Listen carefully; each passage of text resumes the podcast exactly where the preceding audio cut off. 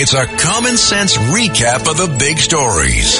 It's Cats and Cosby on 77 WABC. We are back here on Cats and Cosby, and joining us now is former UN Ambassador John Bolton. Ambassador Bolton, uh, I have to get your reaction to obviously everything that's happening with uh, Alexei Navalny, of course, uh, the Russian opposition leader. You know, he died suddenly last week while going for a walk, even though people saw him the day before and he looked healthy. And now they're not even turning the body over for like two weeks to the family. And the family believes he was poisoned. Remember, he was poisoned before, but what do you make of all this? And, and even the people that are like protesting in the streets, they're getting beat up and arrested. It, it's horrifying to see. Well, I think uh, Navalny uh, clearly was murdered. Uh, you know, you don't have accidents take place in, in these kinds of sensitive uh, Russian prison camps, and I, I think, uh, g- given uh, Navalny's international prominence, the the order had to come from Putin himself. Well, why do it now? Because Putin thinks he's riding high. The shape of the battlefield in Ukraine has been changing to his uh, advantage. He doesn't face any real significant domestic opposition. Uh, and I think he thinks that the expressions of outrage by the White House and by other Western leaders uh, since Friday uh, really won't translate into effective sanctions or other action against Russia. So he's on a roll, and I think uh, why did he do it now? Because he could. That's really frightening. And so what, what is ahead? I mean, is there anything that he can be held culpable? And what's going to happen with all these people who are being arrested just because they're protesting his death or, or even honoring him? Even the ones who are leaving flowers are getting arrested. Well, you know, President Biden has said that the U.S. is considering additional sanctions, which, which is fine with me, except we all have to realize that the sanctions that were put in place beginning two years ago uh, after Russia invaded Ukraine uh, have largely not succeeded. Russia's still getting significant oil revenues from from countries like India and others who are ignoring the sanctions. Uh, it, there may have been some impact on the Russian economy, but how about the impact on the Ukrainian economy of two years of war? So this is the sort of thing that it's it uh, it is something to be outraged about, no no question. But but will the U.S. and we'll have to lead the others to to do something effective remains to be seen. What is the status too with everything with Ukraine? Did you see that President Biden is now saying he may give Ukraine long range missiles? Uh, this they've been asking for for years. He's not going to give them. How sad is yeah, that though? That that now finally, John. You know.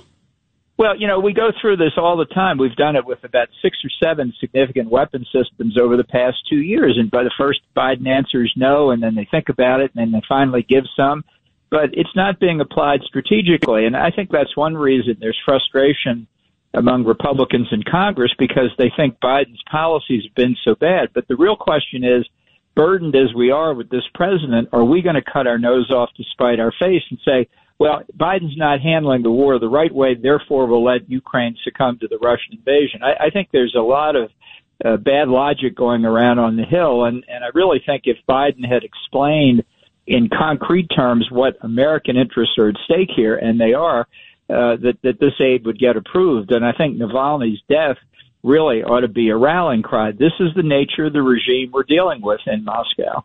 John, this is Pete King. Isn't it a fact that of the $60 billion they're asking for, almost all that is in weapons, not in cash?